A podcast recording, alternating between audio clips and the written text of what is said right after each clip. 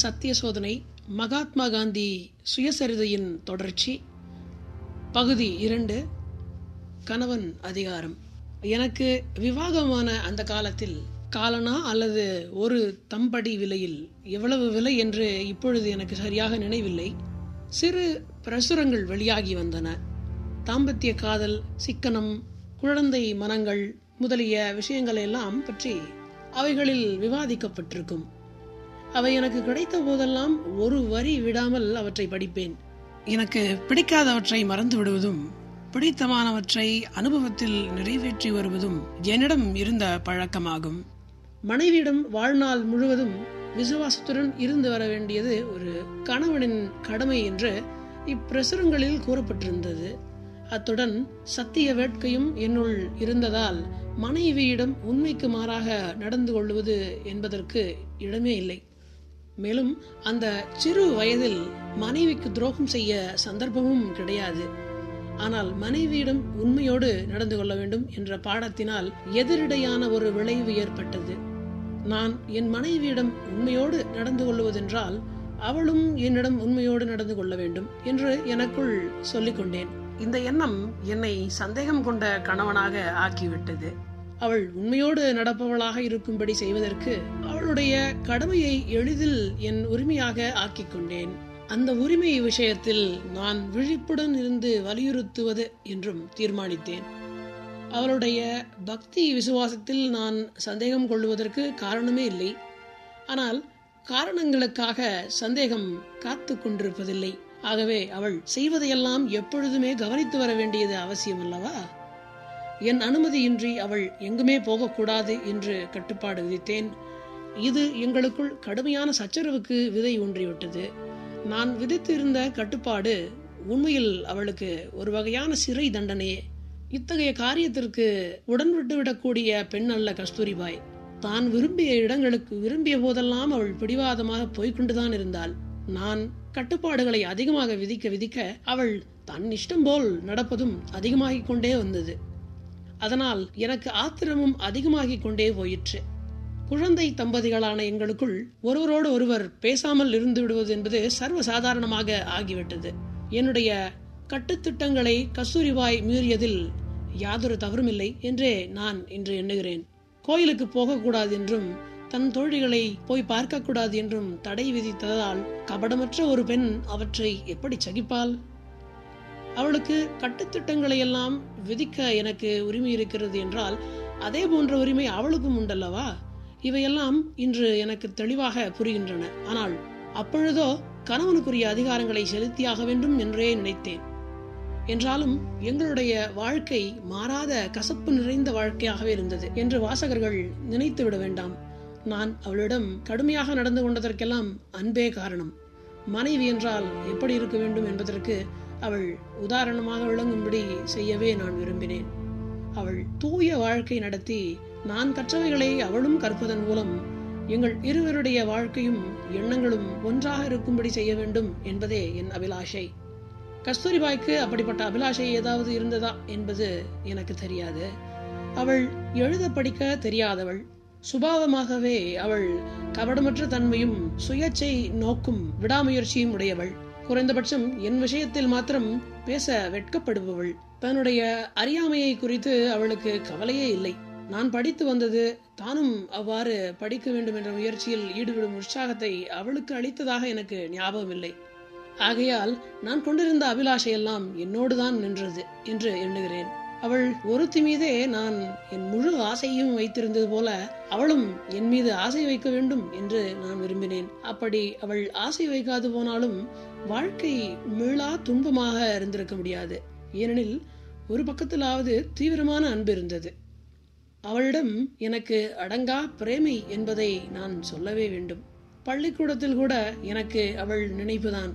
இரவானதும் அவளை சந்திக்கலாம் என்ற எண்ணம் எப்பொழுதும் மனத்தில் தோன்றிக்கொண்டே இருக்கும். பிரிந்திருப்பது என்பதோ சகிக்க முடியாததாகும். இரவில் நெடுநேரம் வரையில் ஏதேதோவெல்லாம் பேசி அவளை தூங்கவிட மாட்டேன். இத்தகைய அடங்காத காமவெறிக்கு மாற்றாக கடமையில் தீவிரமான பற்று மட்டும் எனக்கு இல்லாதிருந்தால் நான் நோய்வாய்ப்பட்டு அகால மரணத்தை அடைந்திருப்பேன். இல்லையானால் பிறருக்கு பாரமாக இருந்து வாழ வேண்டியவனாகியிருப்பேன். ஆனால் ஒவ்வொரு நாளும் காலையில் எனக்கென்று இந்த வேலைகளை நான் செய்து தீர வேண்டியிருந்தது. யாரிடமும் பொய் சொல்லுவது என்பதோ என்னால் ஆகவே ஆகாது. கடைசியாக சொன்ன இந்த குணமே படுகுழியில் விழாமல் பல தடவைகளிலும் என்னை காத்தது. கஸ்தூரிபாய் எழுத்து வாசனை இல்லாதவள் என்பதை முன்பே நான் கூறியிருக்கிறேன். அவளுக்கு கல்வி அறிவு புகட்ட வேண்டும் என்று நான் மிகவும் ஆவலோடு இருந்தேன். ஆனால் காமமே மேலோங்கி நிற்கும் காதலினால் அதற்கு நேரமே இல்லாது போயிற்று. அவளுக்கு படிப்பு சொல்லிக் கொடுப்பதனால் அவளுடைய இஷ்டத்திற்கு மாறாக அதுவும் இரவில் தான் சொல்லிக் கொடுக்க முடியும். பெரியவர்கள் இருக்கும்போது அவளை சந்திப்பதற்கே எனக்கு துணிவில்லை என்றால் அவளுடன் பேசுவது எப்படி? கத்தியவாரில் அப்பொழுது ஒரு விசித்திரமான உபயோகமற்ற காட்டுமிராண்டித்தனமான பர்தாமுறை கோஷாமுறை இருந்தது. இப்பொழுதும் கூட அது ஒரு அளவுக்கு இருந்து வருகிறது. இவ்விதம் சந்தர்ப்பங்கள் சாதகமானவையாக இல்லை. ஆகையால் வாலிப பருவத்தில் கஸ்தூரிபாய்க்கு கல்வி கற்பிக்க நான் செய்த முயற்சிகள் எல்லாம் வெற்றி பெறவில்லை என்பதை நான் ஒப்புக்கொண்டே ஆக வேண்டும். காம தூக்கத்திலிருந்து நான் விழித்து எழுவதற்கு முன்பே பொது வாழ்க்கையில் இறங்கிவிட்டேன். ஆகையால் எனக்கு போதிய ஓய்வு நேரம் இல்லாமல் போய்விட்டது. தனிப்பட்ட உபாத்தியாயர்களை கொண்டு போதிக்கவும் தவறிவிட்டேன். இதன் பயனாக இன்று கஸ்தூரிபாய் சிரமத்தின் பேரில் சாதாரண கடிதங்களை எழுதி கொள்ளவும் எளிய குஜராத்தி மொழியை புரிந்து கொள்ளவுமே முடியும். நான் அவளிடம் கொண்டிருந்த அன்பு காமக்கலப்பே இல்லாததாக இருந்திருக்குமாயின் இன்று அவள் சிறந்த படிப்பாளியாக இருந்திருப்பாள். ஏனென்றால் படிப்பதில் அவளுக்கு இருந்த வெறுப்பையும் அப்பொழுது நான் போக்கியிருக்க முடியும். பரிசுத்தமான அன்பினால் ஆகாதது எதுவுமே இல்லை என்பதை நான் அறிவேன். காமம் மிகுந்த அன்பினால் ஏற்படும் நாசங்களிலிருந்து என்னை அநேகமாக காப்பாற்றிய ஒரு சந்தர்ப்பத்தை மட்டும் இங்கே சொன்னேன். குறிப்பிடத்தக்க மற்றொன்றும் உண்டு. நோக்கம் மாத்திரம் தூயதாக இருக்குமாயின் ஒருவனை இறுதியில் எப்படியும் கடவுள் காத்தருளுவார் என்பதை எத்தனையோ உதாரணங்கள் எனக்கு எடுத்து காட்டியிருக்கின்றன. இந்து சமூகத்தில் குழந்தைகளுக்கு கல்யாணம் செய்து வைத்துவிடும் கொடிய வழக்கம் இருந்தாலும் அதனால் ஏற்படக்கூடிய தீமைகளை ஓரளவுக்கு குறைக்கக்கூடிய மற்றொரு வழக்கமும் அதனிடம் இருந்தது. இளம் தம்பதிகள் நீண்டகாலம் சேர்ந்து இருக்க பெற்றோர்கள் விடுவதில்லை. குழந்தை பருவ மனைவி பாதி காலத்தை தன் பெற்றோரின் வீட்டிலேயே கழித்து விடுகிறாள். எங்கள் விஷயத்திலும் இப்படியே ஆயிற்று. அதாவது எங்கள் மன வாழ்க்கையின் முதல் ஐந்து ஆண்டுகளில், அதாவது பதிமூணிலிருந்து பதினெட்டாம் வயது வரையில் மொத்தம் மூன்று ஆண்டுகளுக்கு மேல் நாங்கள் சேர்ந்து இருந்ததில்லை. ஆறு மாத காலத்தை ஒன்றாக இருந்து கழித்திருப்போம். அதற்குள் என் மனைவியை அவருடைய பெற்றோர்கள் அழைத்து போய்விடுவார்கள். அப்படி அழைத்து கொண்டு போய்விடுவது அந்த சமயத்தில் எனக்கு கொஞ்சம் கூட பிடிக்காமல் தான் இருந்தது. ஆனால் அவ்விதம் அழைத்து சென்றதே எங்கள் இருவரையும் காப்பாற்றியது. பதினெட்டாவது வயதில் நான் இங்கிலாந்துக்கு போனேன். இதனால் ஏற்பட்ட நீண்ட பிரிவு எங்களுக்கு நன்மையாகவே முடிந்தது. இங்கிலாந்திலிருந்து நான் திரும்பி வந்த பிறகும் கூட ஆறு மாதங்களுக்கு மேல் நாங்கள் சேர்ந்து வாழ்ந்ததில்லை. ஏனெனில் ராஜகோட்டுக்கும் பம்பாய்க்கும் நான் ஓடிக்கொண்டிருக்க வேண்டியிருந்தது. பிறகு நான் சிற்றன்பை இச்சையிலிருந்து பெரிதும் விடுபட்ட நிலையில் இருந்தேன்.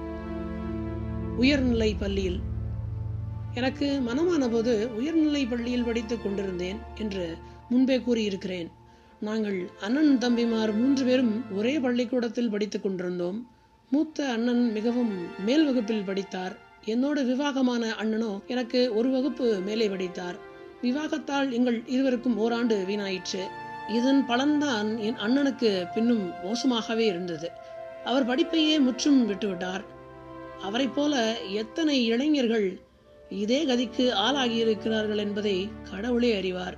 இன்றைய நமது இந்து சமூகத்தில் மட்டுமே படிப்பும் கல்யாணமும் ஏக காலத்தில் நடைபெறுகின்றன. நான் தொடர்ந்து படித்தேன். உயர்நிலை பள்ளியில் என்னை மந்தமானவன் என்று யாருமே எண்ணவில்லை. என் உபாத்தியாயர்கள் என்னிடம் எப்பொழுதும் அன்போடு இருந்தார்கள். என் படிப்பின் அபிவிருத்தி நடத்தை ஆகியவை பற்றி ஆண்டுதோறும் பெற்றோருக்கு நற்சாட்சி பத்திரம் அனுப்பப்படும். கெடுதலான பத்திரம் என்னை குறித்து ஒரு தடவையேனும் வந்ததில்லை. உண்மையில் நான் இரண்டாம் வகுப்பு தேறிய பிறகு பரிசுகளையும் பெற்றேன். ஐந்தாம் ஆறாம் வகுப்புகளில் முறையே நான்கு ரூபாயும் பத்து ரூபாயும் உபகார சம்பளங்களாக பெற்றேன். இவைகளை நான் அடைந்ததற்கு என் திறமையை விட என்னுடைய நல்ல அதிர்ஷ்டமே காரணம். ஏனெனில் இந்த உபகார சம்பளம் எல்லோருக்கும் உரியதன்று. கத்தியவாரில் சோராத் பகுதியிலிருந்து வரும் சிறந்த மாணவர்களுக்கு மாத்திரமே அது உண்டு. அந்த நாட்களில் நாற்பது முதல் ஐம்பது பேர் வரையில் கொண்ட ஒரு வகுப்பில் சோராத்திலிருந்து வரும் மாணவர்கள் பலர் இருப்பதில்லை. என் திறமையில் எனக்கு பிரமாதமான மதிப்பு இருந்ததில்லை என்பதே ஞாபகம். எனக்கு பரிசுகளும் உபகார சம்பளங்களும் கிடைக்கும் போதெல்லாம் நான் ஆச்சரியப்படுவது வழக்கம். ஆனால் எனது நன்னடத்தையை நான் சர்வ ஜாக்கிரதையாக காப்பாற்றி வந்தேன். இதில் ஒரு சிறிது குறை ஏற்பட்டாலும் கண்ணீர் விட்டு அழுது விடுவேன். கண்டிக்கப்பட்டாலோ கண்டிக்கப்பட வேண்டியவன் என்று உபாத்தியாயர் கருதினாலோ என்னால் சகிக்க முடியாது. ஒரு தடவை அடிபட்டதாக எனக்கு நினைவிருக்கிறது. அடிபட்டதற்காக நான் வருத்தப்படவில்லை. நான் அடிபட வேண்டியவன் என்று கருதப்பட்டதே எனக்கு அதிக வருத்தத்தை அளித்தது. அதற்காக பரிதாபகரமாக அழுதேன். முதல் வகுப்பிலோ இரண்டாம் வகுப்பிலோ படித்த போது நடந்தது அது. நான் ஏழாம் வகுப்பில் படித்து கொண்டிருந்த போது அத்தகைய மற்றொரு சம்பவம் நிகழ்ந்தது. அச்சமயம் தோராப்ஜி எதுல்ஜி ஜிமி தலைமை ஆசிரியராக இருந்தார். மாணவர்களுக்கெல்லாம் அவரிடம் அதிக பிரியம். அதே சமயத்தில் கட்டுத்திட்டங்களில் மிக கண்டிப்பானவர். குறிப்பிட்ட முறைப்படி காரியங்களை செய்பவர், நன்றாக போதிப்பவரும் கூட. அவர் மேல் வகுப்பு பையன்களுக்கு தேகாபியாசத்தையும் கிரிக்கெட்டையும் கட்டாயமாக்கிவிட்டார். இந்த இரண்டும் எனக்கு பிடிக்கவில்லை. இவை கட்டாயமாக்கப்படுவதற்கு முன்னால் நான் தேகாபியாசம் செய்ததோ கிரிக்கெட் அல்லது கால்பந்து விளையாடியதோ இல்லை. ஒன்றிலும் சேராமல் நான் ஒதுங்கி இருந்து விட்டதற்கு எனக்கு இருந்த கூச்சம் ஒரு காரணம். அப்படி இருந்து விட்டது தவறு என்பதை இப்பொழுது அறிகிறேன். படிப்புக்கும் தேக பயிற்சிக்கும் சம்மதமே இல்லை என்ற தவறான கருத்தும் அப்பொழுது எனக்கு இருந்தது. ஆனால் இன்று பாடத்திட்டத்தில் மனப்பயிற்சிக்கு எவ்வளவு இடம் அளிக்கப்படுகிறதோ அவ்வளவு உடற்பயிற்சிக்கும் அளிக்கப்பட வேண்டும் என்பதை அறிவேன். என்றாலும் தேக பயிற்சிகளில் கலந்து கொள்ளாமல் இருந்து விட்டதனால் எனக்கு அதிக தீமை எதுவும் ஏற்பட்டு விடவில்லை என்றும் கூறுவேன். இதற்கு ஒரு காரணம் உண்டு. திறந்த வெளியில் நீண்ட தூரம் நடப்பதனால் ஏற்படக்கூடிய நன்மைகளை குறித்து புத்தகங்களில் படித்திருந்தேன். இந்த யோசனை எனக்கு பிடித்ததால் நீண்ட நேரம் நடக்கும் பழக்கம் எனக்கு ஏற்பட்டது. அப்பழக்கம் இன்னும் எனக்கு இருக்கிறது. இதன் பயனாக என் உடல் நன்கு வலுப்பெற்றது. தேகாபியாச வகுப்புக்கு போக நான் விரும்பாததற்கு காரணம் என் தந்தைக்கு பணிவிடை செய்ய வேண்டும் என்று எனக்கு இருந்த ஆர்வமே ஆகும். பள்ளிக்கூடம் விட்டதும் நேரே அவசரமாக வீட்டுக்கு போய் அவருக்கு பணிவிடை செய்வேன். இந்த சேவை செய்வதற்காக கட்டாய தேகப்பயிற்சி இடையூறாக இருந்தது. என் தந்தைக்கு நான் பணிவிடை செய்ய வேண்டும். ஆகையால் தேகப்பயிற்சி வகுப்புக்கு போகாதிருக்க அனுமதிக்குமாறு திரு ஜிம்மிடம் கோரினேன். ஆனால் அவர் என் வேண்டுகோளை ஏற்றுக்கொள்ள மறுத்துவிட்டார். ஒரு நாள் சனிக்கிழமை அன்று காலையில் பள்ளிக்கூடத்திற்கு போக வேண்டும். மாலை நாலு மணிக்கு தேகப்பயிற்சிக்காக நான் வீட்டிலிருந்து திரும்பவும் பள்ளிக்கூடம் போக வேண்டும். நான் பள்ளிக்கூடம் போய் சேருவதற்கு முன்னால் அங்கிருந்த பிள்ளைகள் எல்லாம் போய்விட்டார்கள். வந்திருந்தோரின் கணக்கை ஜிமி மறுநாள் தணிக்கை செய்து பார்த்தபோது நான் வரவில்லை என்று குறித்திருந்ததை கண்டார். ஏன் வரவில்லை என்று என்னை கேட்டதற்கு நடந்ததை சொன்னேன். நான் கூறியதை நம்ப அவர் மறுத்துவிட்டார். ஓரணாவோ அல்லது இரண்டானாவோ எவ்வளவென்று சரியாக நினைவில்லை, அபராதம் செலுத்த வேண்டும் என்று உத்தரவிட்டார். பொய் சொன்னதாக நான் தண்டிக்கப்பட்டேன். இது எனக்கு மிகுந்த மனவேதனையாகிவிட்டது. நான் குற்றமற்றவன் என்பதை நிரூபிப்பது எப்படி? அதற்கு வழியே இல்லை. வேதனை தாங்காமல் கதறி அழுதேன். உண்மையுள்ளவன் எச்சரிக்கையுடன் இருப்பவனாகவும் இருக்க வேண்டியது முக்கியம் என்பதை உணர்ந்தேன். பள்ளிக்கூடத்தில் நான் அசட்டையாக நடந்து கொண்ட முதல் சந்தர்ப்பமும் கடைசி சந்தர்ப்பமும் இதுதான். முடிவில் அந்த அபராதம் ரத்து செய்யப்பட்டு விட்டதில் நான் வெற்றி அடைந்தேன் என்று லேசாக ஞாபகம் இருக்கிறது. பள்ளிக்கூடம் விட்டதும் நேரே வீட்டுக்கு நான் வந்துவிட வேண்டும் என்று தாம் விரும்புவதாக தலைமை ஆசிரியருக்கு என் தந்தையே எழுதியதன் பேரில் தேகாபியாசத்திற்கு போக வேண்டும் என்பதிலிருந்து விலக்கு பெற்றேன். தேகாபியாசத்தில் அசட்டையாக இருந்து விட்டதனால் எனக்கு தீமை ஏற்படாது போனாலும் மற்றொரு விஷயத்தில் நான் அசட்டையாக இருந்து விட்டதன் பலனை இப்பொழுதும் அனுபவித்துக் கொண்டு வருகிறேன். கையெழுத்து நன்றாக இருக்க வேண்டும் என்பது படிப்பில் ஒரு பகுதி அல்ல என்ற கருத்து எனக்கு எங்கிருந்து உண்டாயிற்று என்று தெரியவில்லை.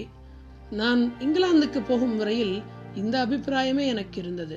பிறகு முக்கியமாக தென்னாப்பிரிக்காவில் இளம் வக்கீல்களும் தென்னாப்பிரிக்காவில் பிறந்து அங்கேயே படித்த இளைஞர்களும் மிக அழகாக எழுதுவதை கண்டபோது என்னை குறித்து நானே வெட்கப்பட்டதோடு ஆரம்பத்தில் அசிரத்தியுடன் இருந்து விட்டதற்காக வருந்தவும் செய்தேன். மோசமான கையெழுத்தை அரைகுறையான படிப்புக்கு அறிகுறியாக கொள்ள வேண்டும் என்று கருதினேன். கையெழுத்து நன்றாக இருக்கும்படி செய்ய பிறகு முயன்றேன். ஆனால் அதற்கு காலம் கடந்து போய்விட்டது. இளமையில் அசட்டையாக இருந்து விட்டதனால் ஏற்பட்ட தீமையை பிறகு என்றுமே நிவர்த்தி செய்து கொள்ள முடியவில்லை. ஒவ்வொரு இளைஞரும் இளம் பெண்ணும் என்னுடைய உதாரணத்தை கண்டாவது எச்சரிக்கையுடன் இருக்கட்டும். கையெழுத்து நன்றாக இருக்க வேண்டியதும் படிப்பின் ஒரு பகுதி என்பதை அறியட்டும். குழந்தைகளுக்கு எழுத்துக்களை எழுதுவதற்கு கற்றுக் கொடுப்பதற்கு முன்னால் சித்திரம் வரைய கற்றுக் கொடுக்க வேண்டும் என்று இப்பொழுது கருதுகிறேன். பூக்கள், பறவைகள் போன்றவைகளை குழந்தை பார்த்தே தெரிந்து கொள்வதை போல எழுத்துக்களையும் அது பார்த்தே தெரிந்து கொள்ளட்டும். பொருள்களை பார்த்து அவற்றை வரைய கற்றுக்கொண்ட பிறகு எழுத்துக்களை எழுத கற்கட்டும். அப்பொழுது அக்குழந்தையின் கையெழுத்து அழகாக அமையும்.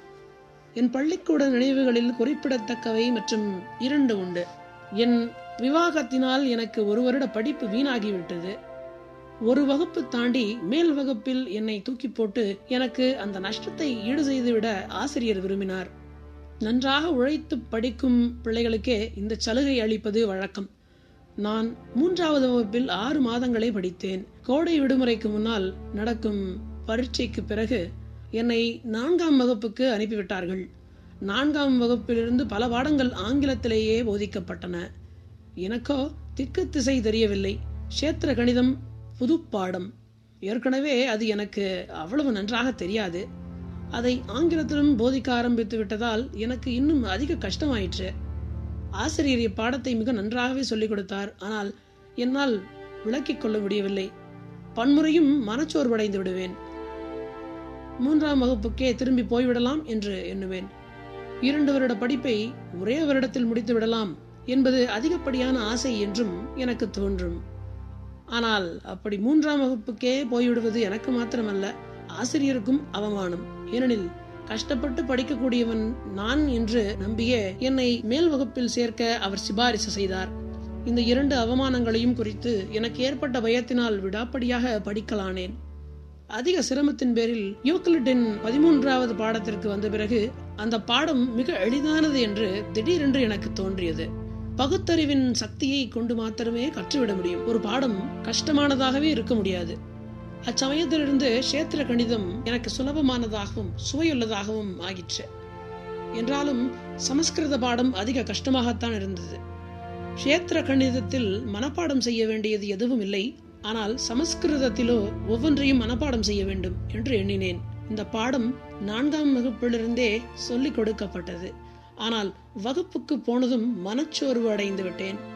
அந்த ஆசிரியரோ கடுமையாக வேலை வாங்குகிறவர். பையன்களை நிர்பந்தப்படுத்துவதில் அவருக்கு ஒரே ஆசை என்று நினைத்தேன். சமஸ்கிருத ஆசிரியருக்கும் பர்சிய ஆசிரியருக்கும் ஒரு வகை போட்டியே இருந்து வந்தது. பர்சிய பாஷை போதித்த ஆசிரியர் மாணவர்களிடம் அப்படி கண்டிப்பில்லாதவர். பர்சிய பாஷை இலகுவானது, அந்த ஆசிரியரும் நல்லவர், மாணவர்களை வருத்துவதில்லை என்று பேசிக்கொள்ளுவார்கள். சுலபம் என்பதில் மயங்கிவிட்டேன். ஒரு நாள் பர்சிய வகுப்பிலேயே போய் உட்கார்ந்து விட்டேன். நான் இவ்விதம் செய்ததற்கு சமஸ்கிருத ஆசிரியர் வருத்தப்பட்டார். என்னை அழைத்து பக்கத்தில் வைத்துக்கொண்டு பின்வருமாறு சொன்னார். நீ ஒரு வைஷ்ணவரின் மகன் என்பதை எப்படி மறந்து போனாய்? உன் மதத்தின் மொழியை நீ கற்க வேண்டாமா? இதில் உனக்கு ஏதேனும் கஷ்டம் இருந்தால் என்னிடம் வந்து சொல்லுவதற்கென்ன? என்னால் ஆன வரையில் சிரமப்பட்டு மாணவர்களான உங்களுக்கு சமஸ்கிருதம் சொல்லிக் கொடுக்க வேண்டும் என்பதே என் விருப்பம். மேலே போக போக மனத்தை கவரும் விஷயங்கள் இம்மொழியில் இருப்பதை நீ அறிவாய். நீ மனம் தளர்ந்து விடக்கூடாது. வா, திரும்பவும் சமஸ்கிருத வகுப்பிலேயே வந்து உட்கார். அவர் காட்டிய அன்பினால் வெட்கி போனேன். ஆசிரியரின் அன்பை அலட்சியம் செய்துவிட என்னால் முடியவில்லை. இந்த ஆசிரியரான கிருஷ்ணசங்கர பாண்டியாவை இன்று நான் நன்றியுடனேயே நினைக்கிறேன். ஏனெனில் அப்பொழுது நான் கற்றுக்கொண்ட கொஞ்சம் சமஸ்கிருத ஞானமாவது எனக்கு இல்லாதிருக்குமாயின் நமது சமய நூல்களில் எனக்கு எந்த விதமான சிரத்தையும் இருந்திருப்பதற்கில்லை. அம்மொழியில் இன்னும் அதிக ஞானத்தை நான் அடையாது போனேனே என்பதற்காக இப்பொழுது மிகவும் வருந்துகிறேன். ஏனெனில் ஒவ்வொரு இந்து பையனும் பெண்ணும் சமஸ்கிருதத்தை நன்றாக படித்திருப்பது அவசியம் என்பதை இப்பொழுது உணர்கிறேன். இந்தியாவில் உள்ள எல்லா உயர்தர கல்வி முறையிலும் தாய்மொழியோடு ஹிந்தி, சமஸ்கிருதம், பர்சிய மொழி, அரபு, ஆங்கிலம் ஆகிய இத்தனை மொழிகளுக்கும் இடம் இருக்க வேண்டும் என்பது இப்பொழுது என் அபிப்பிராயம். இந்த பெரிய ஜாபிதாவை பார்த்த யாரும் பயந்துவிட வேண்டியதில்லை. நமது கல்வி சரியான முறையிலிருந்து அந்நிய மொழியின் மூலமே எல்லா பாடங்களையும் கற்க வேண்டியிருக்கும் சுமையும் பிள்ளைகளுக்கும் இல்லாதிருப்பின் இத்தனை மொழிகளையும் கற்பது சங்கடமாயிராது. அதற்கு பதிலாக பெரிதும் சந்தோஷம் அளிப்பதாகவே இருக்கும் என்பது நிச்சயம். ஒரு மொழியை முறைப்படி கற்றுக்கொண்டு விட்டவர்களுக்கு மற்ற மொழிகளையும் கற்றுக்கொண்டு விடுவது எளிதாகும். ஹிந்தி, குஜராத்தி, சமஸ்கிருதம் ஆகிய மூன்று மொழிகளையும் உண்மையில் ஒரு மொழி என்றே சொல்லலாம். பர்சியமும் அரபும் அதே போல ஒரு மொழியே. பர்சிய மொழி ஆரிய மொழி இனத்தை சேர்ந்ததாயினும் பர்சிய மொழிக்கும் அரபு மொழிக்கும் நெருங்கிய உறவு உண்டு. ஏனெனில் இவ்விரு மொழிகளும் இஸ்லாத்தின் வளர்ச்சியோடு முழு வளர்ச்சியை அடைந்திருக்கின்றன. உருது ஒரு தனி மொழி என்று நான் கருதுவதில்லை. ஏனெனில் இந்தி இலக்கணமே அதன் இலக்கணம், பர்சிய அரபு சொற்களே அதன் சொற்கள். நல்ல குஜராத்தி, நல்ல ஹிந்தி, நல்ல வங்காளி அல்லது நல்ல மராத்தி கற்க விரும்புவோர் சமஸ்கிருதத்தை கற்றாக வேண்டியது எப்படி முக்கியமோ அப்படி நல்ல உருது கற்பதற்கு பர்சிய அரபு மொழிகளை படிப்பது அவசியம்.